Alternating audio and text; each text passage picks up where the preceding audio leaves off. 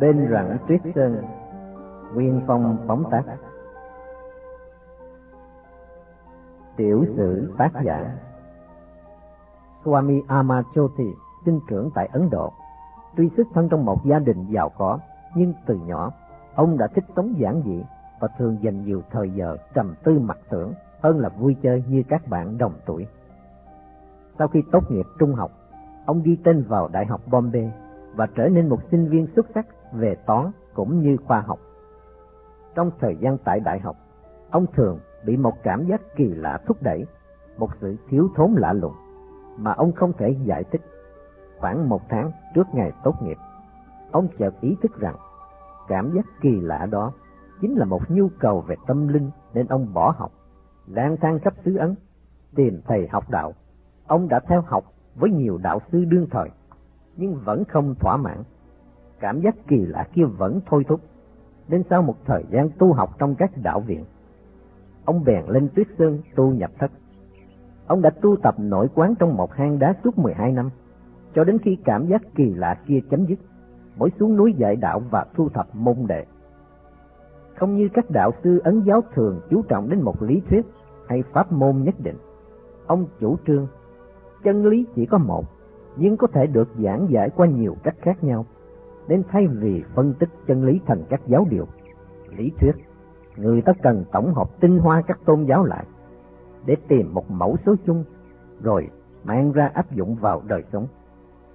Ông đề cao sự thực hành và khuyên mọi người hãy cố gắng tìm sự hoàn hảo nơi mình qua công phu tu tập nội quán. Dù theo bất cứ một tôn giáo hay pháp môn nào vì chỉ có các nỗ lực thực hành mới đưa người ta đến chân lý.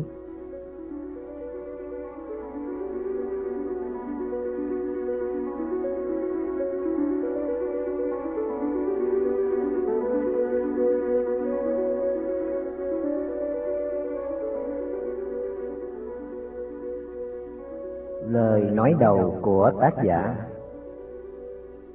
Cuốn sách này không phải là một cuốn hồi ký vì các nhân vật trong đó đều không có thực. Tuy nhiên, nó cũng không phải là một tiểu thuyết hư cấu vì nó tiêu biểu cho những giai đoạn đi tìm đạo vẫn thường xảy ra tại Ấn Độ trong suốt mấy ngàn năm nay.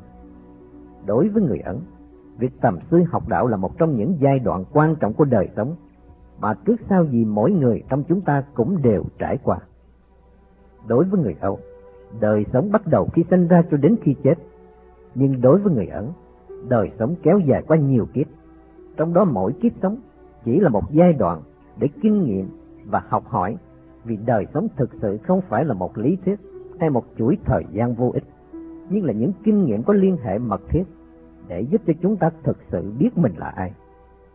Sự tự biết mình này sẽ giúp cho chúng ta ý thức rõ rệt hơn về đời sống và giúp chúng ta trở về cái nguồn gốc thiên liêng cao cả vốn vẫn hiện hữu bên trong mọi chúng ta. Người viết hy vọng cuốn sách nhỏ này sẽ giúp cho độc giả, nhất là những độc giả người Âu, ý thức rõ hơn về ý nghĩa của cuộc sống, về con đường mà mọi người trong chúng ta đang đi và giúp chúng ta có thể tìm về nguồn gốc thiên liêng cao quý mà chúng ta đã vô tình quên mất từ lâu. Tuy câu chuyện sau đây xây dựng trên truyền thống và phong tục Ấn Độ. Nhưng không phải vì thế mà độc giả nghĩ rằng người viết muốn đề cao một con đường nào hay một tôn giáo nào. Người viết ước mong độc giả hãy đọc nó với một quan niệm phóng khoáng, rộng rãi, vì câu chuyện này có thể xảy ra tại bất cứ nơi nào, hoàn cảnh nào, thời đại nào, và dưới bất cứ sự tin tưởng nào, vì chân lý bao giờ cũng hiển hiện một cách màu nhiệm trong không gian và thời gian. Swami Ama Jyoti, Pune, India, 1988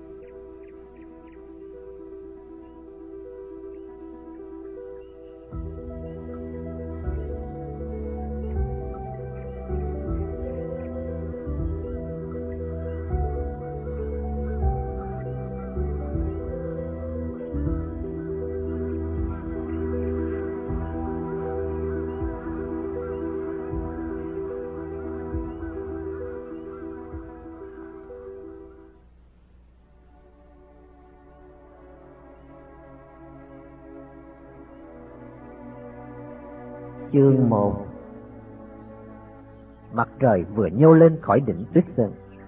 Muôn ngàn tia sáng chói chang tỏa lan khắp thung lũng Sarawati. Đó đây chim chóc lên tiếng báo hiệu một ngày vừa bắt đầu. Vị đạo sĩ già bước ra khỏi hang đá. Ông khoan thai đi dọc theo những bụi cây xanh mướt còn ướt đẫm sương mai. Một làn gió nhẹ thổi qua, làm lay động chùm râu bạc như cước. Ông ung dung bước xuống bờ suối gần đó, rồi vươn tay vốc một vốc nước đưa lên miệng. Nước suối lạnh như băng, nhưng ông không lấy thế làm phiền. Sau khi uống xong ngụm nước, ông thông thả bước xuống suối, cho đến nước ngập đến cổ, rồi mới dừng lại và khởi sự đọc một bài thần chú dài. Bất kể dòng nước chảy xiết, thân hình ông vẫn đứng yên một chỗ, trang nghiêm, bất động. Có vẻ dòng nước mãnh liệt kia không thể ảnh hưởng gì đến ông, vì dường như đôi chân mảnh khảnh của ông đã bám rễ vào lòng suối. Ông ung dung hoàn tất nghi thức cần thiết, rồi bước lên một tảng đá bằng phẳng ở gần đó. Ngồi bắt chéo hai chân theo tư thế liên hoa. Chỉ thoáng giây sau, một làn khói mỏng từ thân ông đã tỏa ra chung quanh. Những giọt nước bám trên thân thể ông bốc thành hơi, vì thân nhiệt ông đang lưu chuyển mạnh. Hiển nhiên phải như thế, vì ông là một đạo sĩ đã thành công trong phương pháp chuyển nhiệt trong mình hay lửa tam muội. Dù thời tiết lạnh đến đâu chăng nữa, ông vẫn có thể mình trần ngồi trên tuyết lạnh mà không hề hấn gì. Ông sẽ ngồi thiền như vậy, cho đến khi mặt trời lên gần đến đỉnh đầu mới xả thiền. Bước vào trong hang đá ăn chút trái cây rừng mà ông hái được từ ngày hôm qua. Sau khi ăn xong, ông sẽ xuống thung lũng phía dưới, hái trái cây cho bữa ăn ngày mai, và rồi sẽ tiếp tục công phu thiền định cho đến xế chiều, mới bước vào trong động đá nghỉ ngơi. Có tiếng chân người bước nhẹ trên lá khô, khiến một con chim đang rỉa lông trên cành giật mình kêu lớn. Một thanh niên quần áo rách rưới, lưng đeo hành lý ở đâu bước lại. Anh đứng sững nhìn vị đạo sĩ ngồi yên trên tảng đá, rồi kêu lên một tiếng vui mừng, đặt hành lý xuống đất và bước đến quỳ mọp trước đạo sĩ. Vị đạo sĩ già khẽ mở cặp mắt hiền từ nhìn người thanh niên, rồi phát ra một tiếng kêu nhẹ như có vẻ hài lòng. Người thanh niên ngẩng đầu lên, cặp mắt bừng sáng, bao vẻ mệt nhọc của chuyến hành trình dài dường như tan biến hết. Anh cung kính chấp hai tay vào nhau chờ đợi. Một làn gió nhẹ thổi qua làm lay động chùm râu bạc của vị đạo sĩ. Ông thông thả, nói, Satya Khem, rốt cuộc rồi con cũng đến. Người thanh niên ngạc nhiên, nhưng, nhưng sao ngài lại biết tên con? Đạo sĩ yên lặng không trả lời. Trên môi chỉ điểm một nụ cười thân ái. Người thanh niên bối rối. Thưa ngài, hình như ngài biết trước rằng con sẽ đến đây. Vị đạo sĩ vẫn im lặng. Hình như ông biết câu trả lời không còn cần thiết nữa. Ông lặng lẽ ngắm nhìn người thanh niên đang quỳ gối trước mặt, rồi chỉ xuống dòng suối. Con đi đường xa nhọc mệt rồi, hãy xuông xuôi tâm rửa cho thoải mái rồi nghỉ ngơi đã. Ngày mai chúng ta sẽ bắt đầu. Nhưng, nhưng con chưa nói cho ngài biết mục đích chuyến đi này của con. Thưa ngài, con đã đi tìm ngài trong bao năm, con đã trèo đèo lội suối, trải qua bao khó nhọc mới đến được đây, để xin ngài thâu nhận con làm đệ tử. Vị đạo sĩ xua tay cắt ngang lời chàng thanh niên. Con không cần phải dài dòng, ta đã biết rồi. Vị đạo sĩ ngưng lại một chút, nhìn người thanh niên đang ngơ ngác rồi mỉm cười. Này sát gia khen thầy trò ta đã có duyên với nhau từ bao kiếp rồi, chứ đâu phải bây giờ mới gặp nhau. Con không nhớ sao?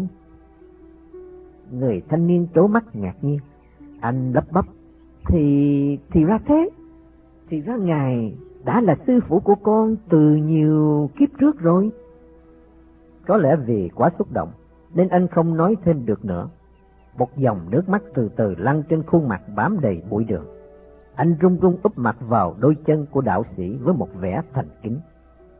Vị đạo sĩ đưa tay khẽ vuốt lên tóc người thanh niên rồi thong thả đứng dậy đi vào trong hang. Mặt trời lên cao, tỏ muôn ngàn tia sáng ấm xuống thung lũng Sarawati. Một con chim lớn từ trên cao bay xà xuống suối, rồi lại vỗ cánh bay lên, làm tung tóe những giọt nước long lanh như những hạt ngọc. Vị đạo sĩ ngồi xếp bằng trên tảng đá bên cạnh dòng suối. Ông vừa thực hành nghi thức buổi sáng, trầm mình trong làng nước lạnh và đọc bài thần chú như thường lệ. Trong khi đó, người thanh niên vì chưa quen với khí hậu của rặng tuyết sơn, phải khoác lên mình tấm áo tròn dày mà vẫn chưa hết rét. Anh ngồi trước sư phụ chắp tay cung kính chờ đợi. Vị đạo sĩ lặng ngắm người thanh niên một lúc rồi lên tiếng. Này, sát gia kem, bây giờ chúng ta hãy bắt đầu với những công phu mà con chưa hoàn tất trong kiếp sống trước. Nhưng thưa thầy, con không nhớ rõ con đã làm gì. Vị đạo sĩ già mỉm cười, ôm tồn. Rồi con sẽ biết rõ những điều này. Ta không cần phải nói cho con biết về quá trình tu tập của con, cũng như con đã tiến bộ đến đâu. Con cần phải biết rõ về mình, chứ đừng trông chờ vào ta, hay ai đó nói cho con biết những gì về con. Qua công phu tu tập nội quan, cũng như các nỗ lực của con trong thời gian tới, con sẽ biết rõ về mình nhiều hơn.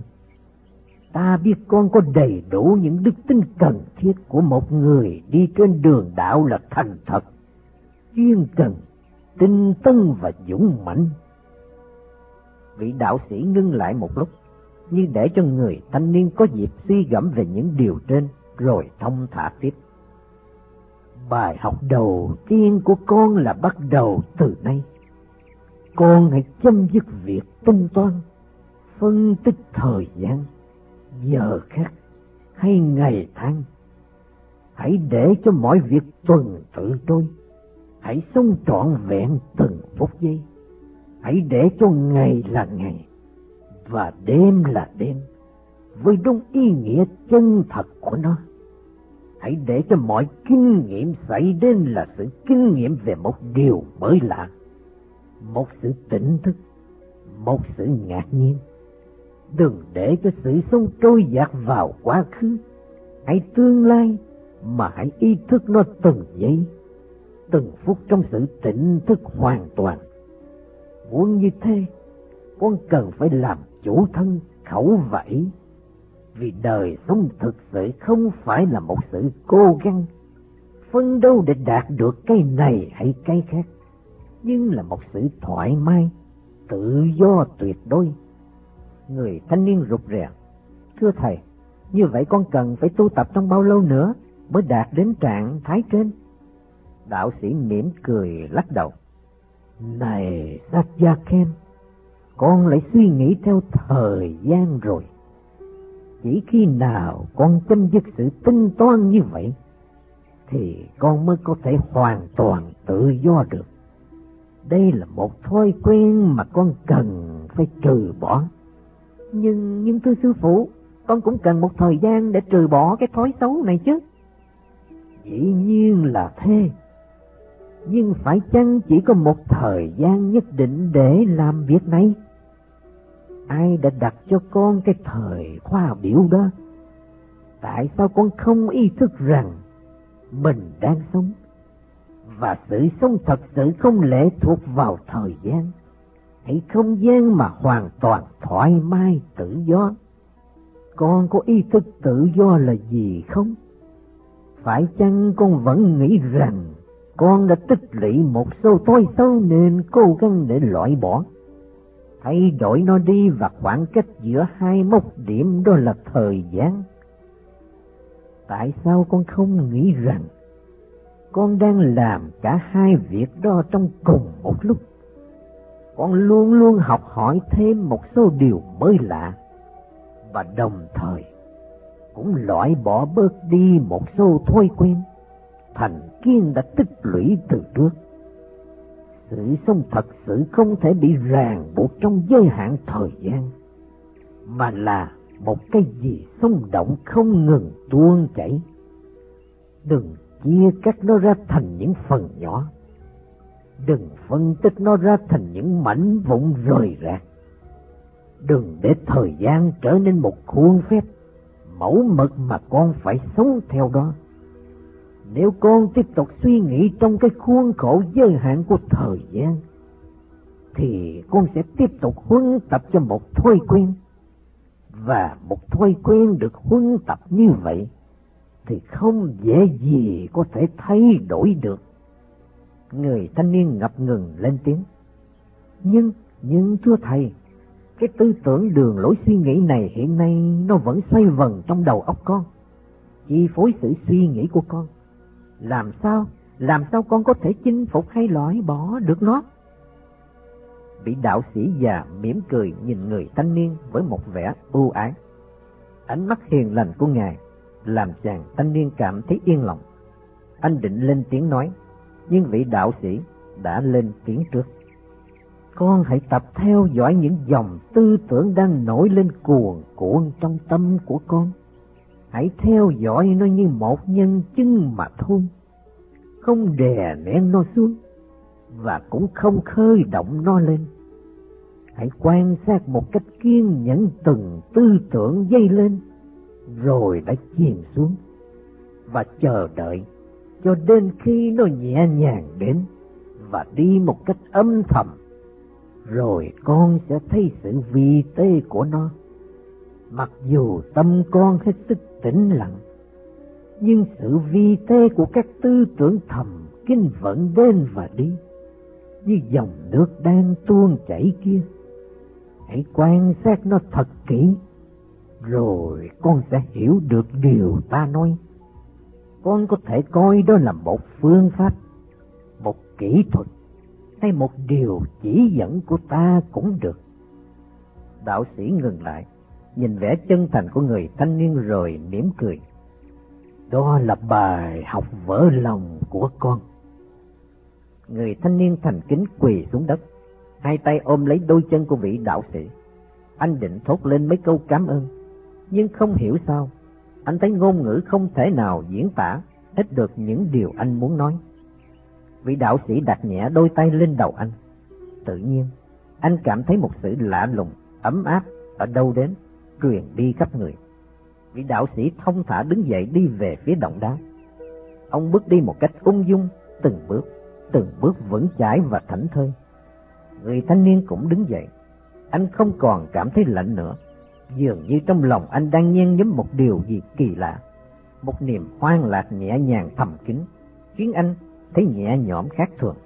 Bất chợt, anh ý thức rõ rệt từng hơi thở, từng nhịp đập của trái tim, từng sự vận hành của các bắp thịt. Văng vẳng đâu đây có tiếng chim líu lo ca hát, tiếng gió thổi làm lay động lá cây, tiếng côn trùng ngân nga điệu nhạc tuyệt vời của vũ trụ.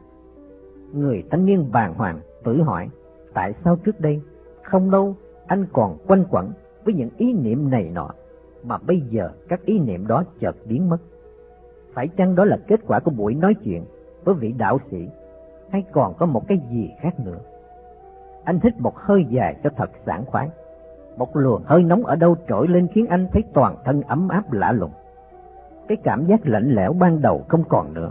Anh hơi ngạc nhiên nên hít một hơi thứ hai. Một luồng hơi nóng từ đan điền bốc lên, khiến toàn thân anh nóng rang.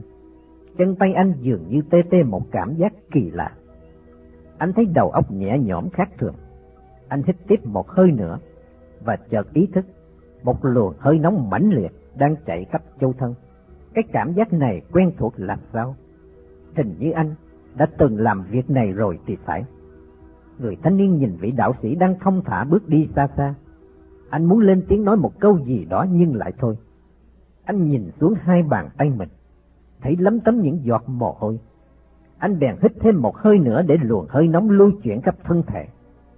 Tự nhiên anh chợt hiểu và bật cười sung sướng. Chỉ trong thoáng giây, khắp mình anh đã toát đầy mồ hôi.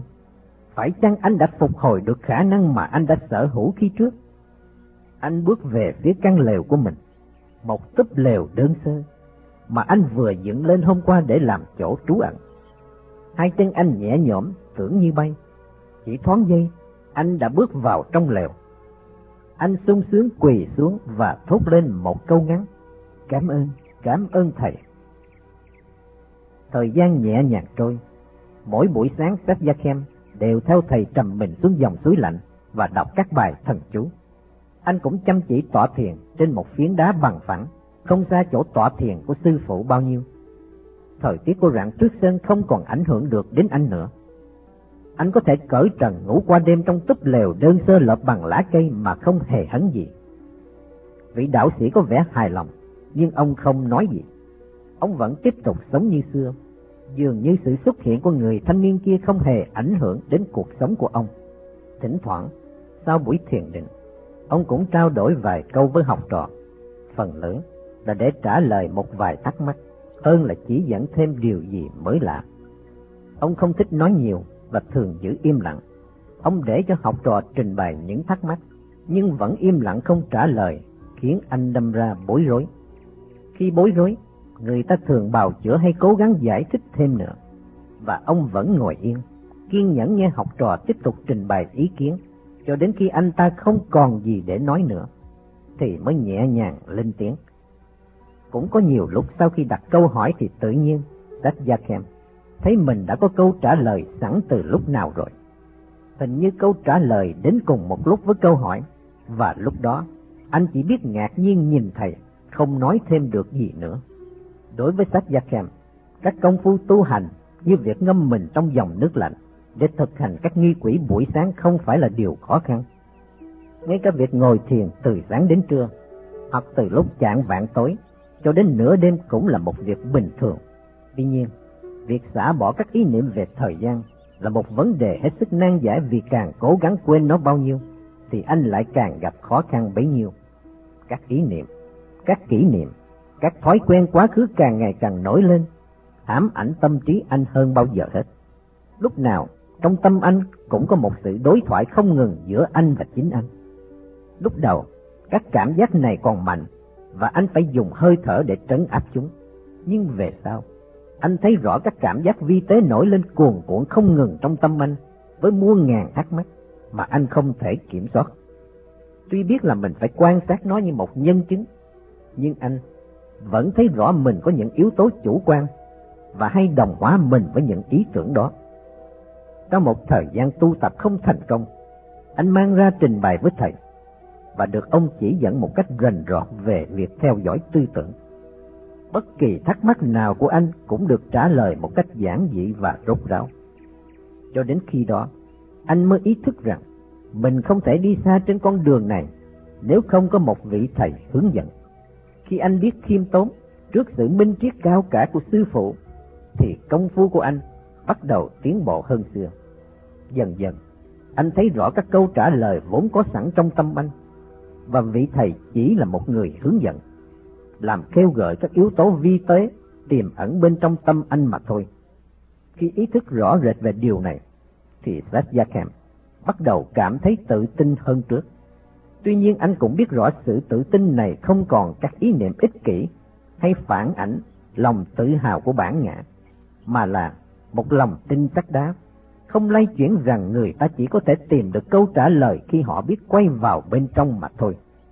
Thỉnh thoảng vị đạo sĩ già và Satyakam cũng xuống núi đi khất thực trong các làng mạc gần đó. Ngôi làng gần nhất là Phota, nằm chơ vơ trên đỉnh một ngọn đồi trọc. Muốn đến đó, người ta phải đi qua một cây cầu bện bằng dây thần bắt ngang sông Sarawati.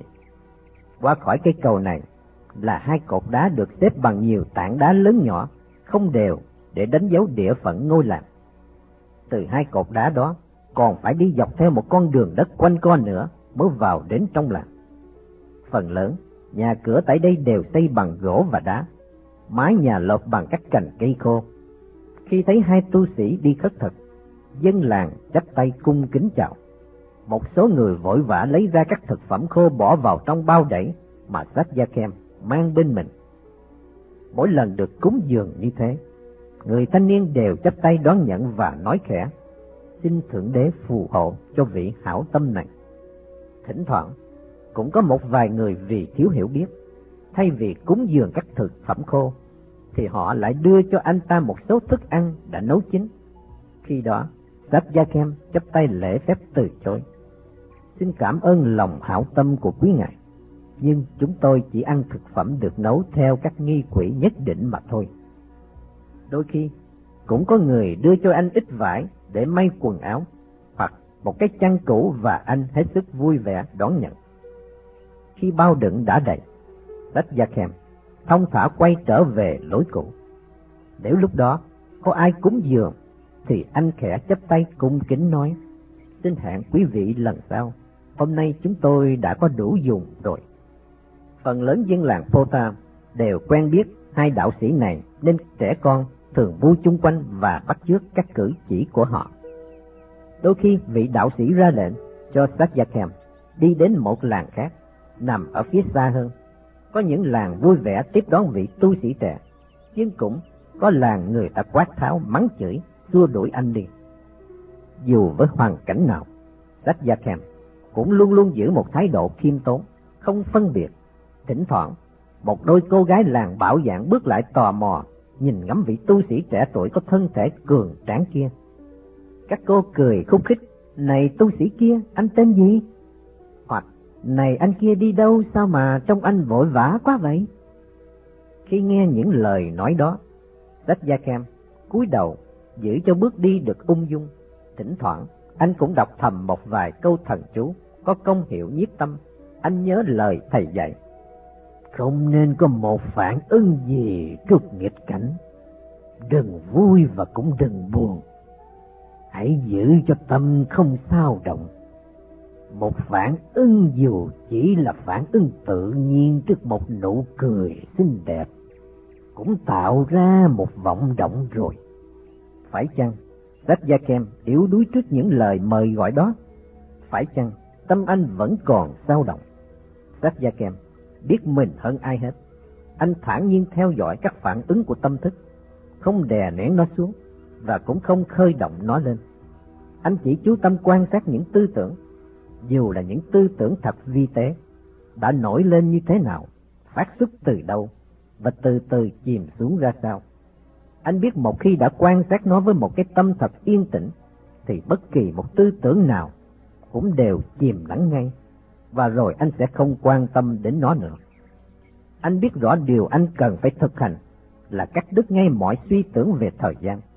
Không có quá khứ vì nó đã qua, không có tương lai vì nó chưa đến, mà chỉ có hiện tại, và hiện tại là quan trọng hơn cả. Anh coi mỗi lần đi khất thực là một dịp để anh thực hành việc quan sát tư tưởng của mình, và đó là một bài học giá trị, linh hoạt hơn những khi anh sống êm đềm bên cạnh sư phụ. Thấm thoát đã mấy mùa đông trôi qua, nhưng sách gia kèm không để ý gì đến thời gian nữa, mà chỉ chú tâm theo dõi tư tưởng như lời thầy dạy. Vào một đêm trăng tròn, ánh sáng phản chiếu trên lớp tuyết bao phủ quanh đỉnh tuyết sơn, phát ra những tia sáng chói lọi. Sách gia kèm đang ngồi ngắm trăng trước lều thì đạo sĩ đi đến. Ông yên lặng nhìn học trò một lúc, rồi thông thả lên tiếng. Này Sát Gia Kem, tuy con đã tiến bộ nhiều so với khi trước, nhưng con cho quên rằng trước mặt con vẫn còn nhiều đất thang cao hơn nữa mà con sẽ phải vượt qua. Con đừng quên sự tiến bộ trên đường đạo đòi hỏi một sự cảnh giác không ngừng. Do đó con đừng bao giờ quên mục đích chính của đường đạo nhiễm màu này. Con phải biết coi con đường này như một nguồn cảm hưng thiên liêng. Xung động nhờ cái con mới có thể vượt qua được sự cam dỗ của các tư tưởng nhỏ mọn, ích kỷ vẫn còn tiềm ẩn trong tâm con.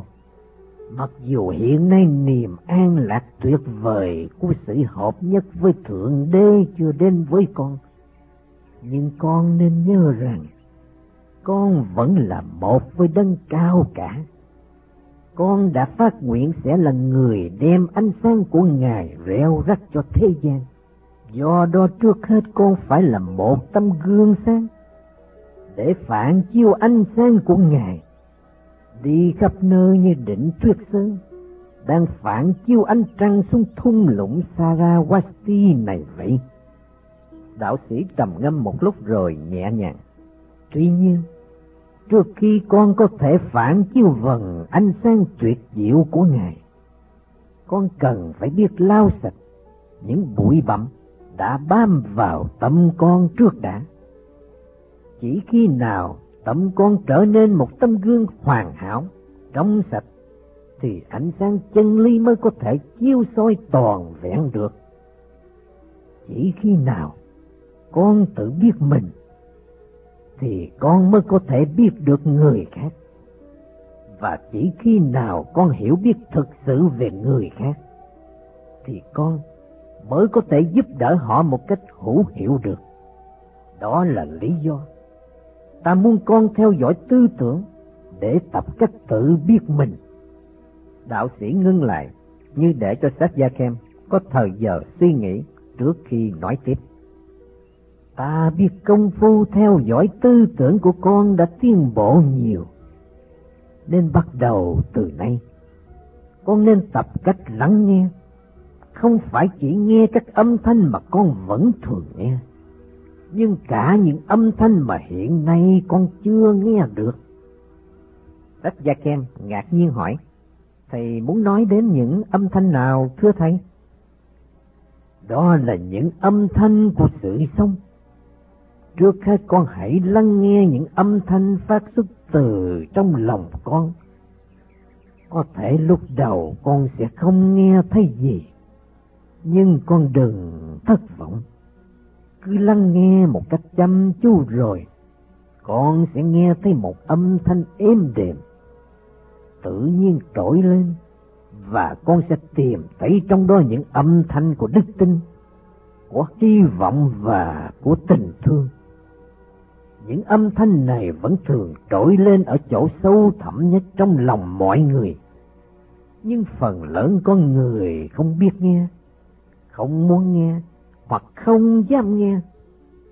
Họ sợ hãi đến nỗi không dám đối diện với bản tâm mình. Họ bưng tay để không nghe âm thanh thành thật của tâm hồn. Cũng như họ đã bịt mắt trước ánh sáng đầy minh triết của Thượng Đế. Họ làm thế vì cho rằng nghe theo tiếng gọi của dục vọng hay đuổi theo ảo ảnh của vô minh thì dễ dàng hơn. Tuy nhiên, bên trong mọi sự sống đều có những âm điệu tiềm tàng mạnh mẽ, đang chờ đợi một cơ hội để trỗi lên. Do đó, con cần lắng nghe những âm thanh này, và khi đã nghe được nó rồi, thì con sẽ dễ dàng nhận biết nó ở chung quanh con và ở trong mọi người khác. Từ đó, con sẽ nhận thấy rằng những âm điệu này đều giống nhau vì tất cả đều phát sinh từ bản nhạc tuyệt vời của thượng đế con cần ghi nhớ những âm điệu này rồi con sẽ hiểu được cái trật tự và điều hòa của sự sống đang xảy ra quanh con phải chăng khi đó con cần hướng ra bên ngoài đúng thế khi đã hiểu thấu đáo các hòa điệu nơi mình, thì con có thể hướng tâm ra ngoài thưởng thức khúc ca của Thượng Đế, vẫn vang lừng trong vũ trụ. Sách Gia Kem thắc mắc, như Thượng Đế vẫn thường tấu nhạc hay sao? Đạo sĩ mỉm cười gật đầu, đúng thế. Khúc ca của Thượng Đế luôn luôn vang rền trong vũ trụ nó văng vẳng bên tai người thế gian. Nhưng đã mấy ai biết nghe âm thanh huyền diệu đó. Sự sống là một bản nhạc tuyệt vời. Nếu con biết lắng nghe những hòa điệu này, thì con sẽ biết rằng con vốn là một nốt nhạc trong bản hòa tấu vĩ đại đó. Và nhờ thế, con hiểu được những định lực bất dịch của vũ trụ đạo sĩ thông thả nhìn lên vầng trăng vằn vặt trên nền trời, chậm rãi nói. Này Satyakem, khúc ca của Thượng Đế là tiếng sông gầm dưới biển, tiếng gió rít trên cây, tiếng suối róc rách trong khe núi, tiếng ầm ầm của thác đổ xuống hồ. Nếu biết lắng lòng nghe, con sẽ thấy tất cả những âm thanh đó chỉ là dư âm của một hòa tấu khúc huyền diệu hơn thế nữa. Và chỉ một vài đoạn nhỏ của hòa tấu khúc này lọt vào tai người thế tục thôi. Nếu biết lắng lòng nghe, không sót một âm thanh nào, và cố gắng tìm hiểu ý nghĩa của nó, thì con sẽ ý thức được những huyền âm cao cả nhất của vũ trụ.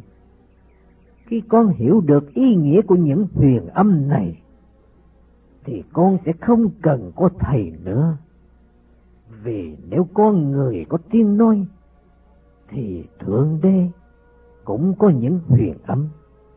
Hiểu được huyền âm này là hiểu được Thượng Đế. Đạo sĩ ngừng nói, quay qua nhìn học trò, ánh mắt hiền hòa của ông làm cho Sát Gia Kem cảm thấy phấn khởi. Đã lâu lắm rồi, hai thầy trò mới có dịp nói chuyện như vậy, nên Sát Gia Kem hoan hỷ chấp hai tay vào nhau để tỏ lòng biết ơn. Đạo sĩ gật đầu tỏ vẻ hài lòng, rồi thông thả đứng dậy tiến về phía động đá. Nhưng đi được vài bước, ông quay đầu lại nói, Hãy tập lắng nghe và đó là bài học thứ hai mà con cần phải học. Sách Gia Kem vội quỳ rạp xuống đất. Anh cung kính giữ nguyên tư thế đó một lúc rất lâu, cho đến khi đạo sĩ đi khuất hẳn mới thông thả đứng dậy. Bất chợt, anh cảm thấy hình như có một âm thanh kỳ lạ ở đâu vừa trỗi lên.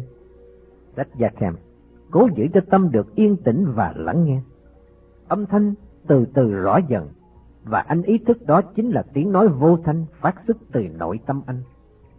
Toàn thân anh chợt dâng lên một cảm giác ngây ngất kỳ lạ. Phải chăng anh đã từng nghe qua âm thanh này rồi? Âm thanh quen thuộc làm sao? Sách Gia Kem xích bật lên một tiếng kêu, nhưng anh cố giữ không cho mình xúc động.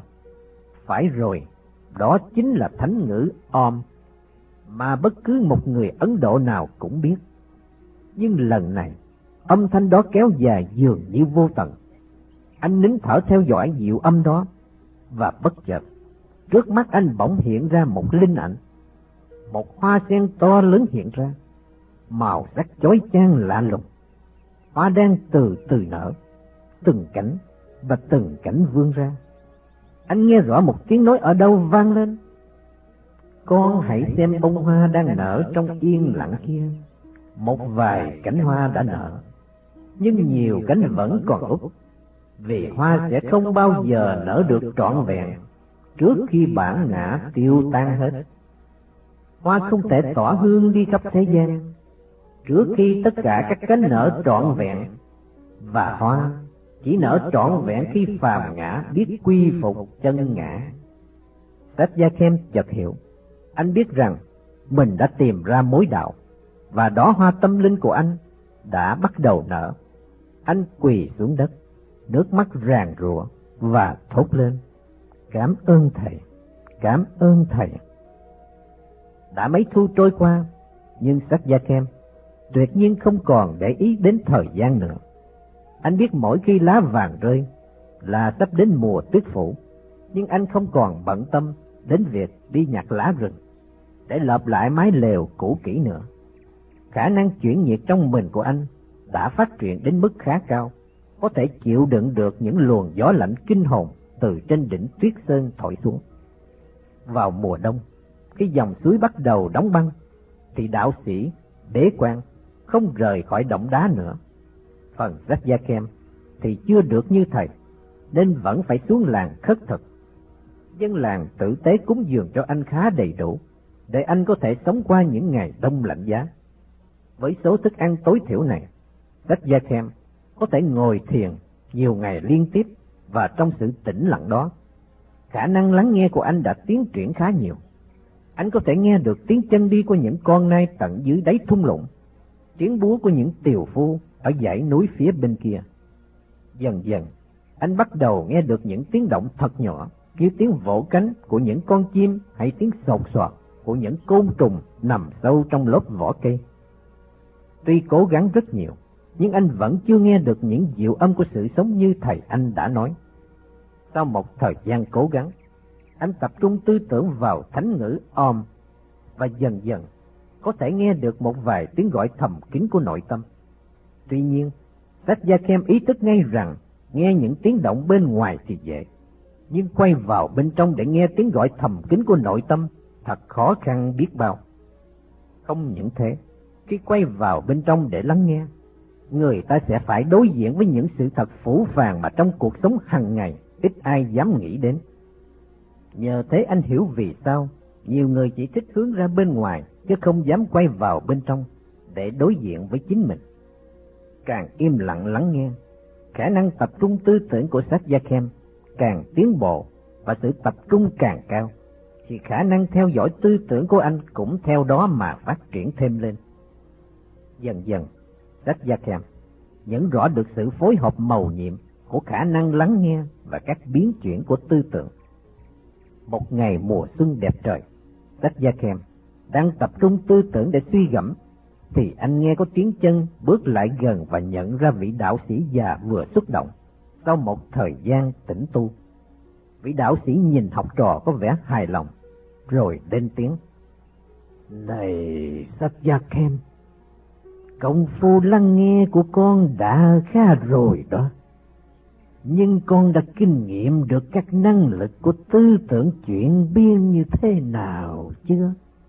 Thưa Thầy, con ý thức được sự biến chuyển của tư tưởng, nhưng con chưa rõ các năng lực tiềm ẩn bên trong nó hoạt động ra sao. Đạo sĩ gật đầu cười, giải thích. Đó là lý do mà ta muốn nói chuyện với con hôm nay. Này Sát Gia Kem, mỗi khi tư tưởng phát sinh, nó tạo ra các làn sóng rung động rất vi tê. Nếu một người có sự rung động đồng nhịp với sự rung động đó, thì họ sẽ đáp ứng nhanh chóng. Do đó khi hai người nói chuyện với nhau, bên ngoài họ nói bằng ngôn ngữ, nhưng thật ra sự cảm thông chỉ có thể xảy ra qua những rung động đồng nhịp của các làn trong tư tưởng trong tâm trí hai người. Đối với một người thường, thì tư tưởng được phô diễn qua lời nói và hành động.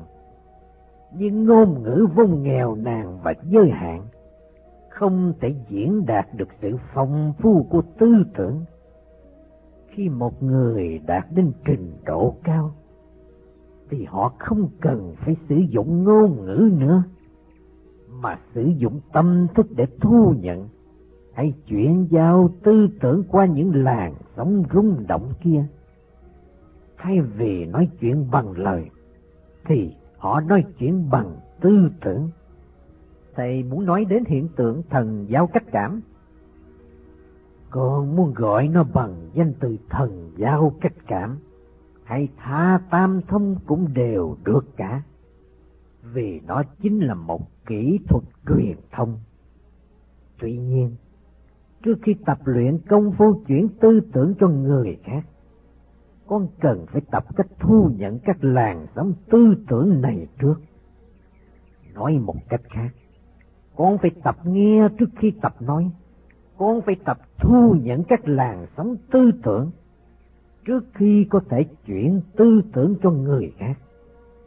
Đó là lý do ta muốn con tập lắng nghe vì căn bản chính của công phu này là sự thanh lọc tâm hồn để trở nên nhạy cảm với các rung động tê nhĩ và thanh cao kia.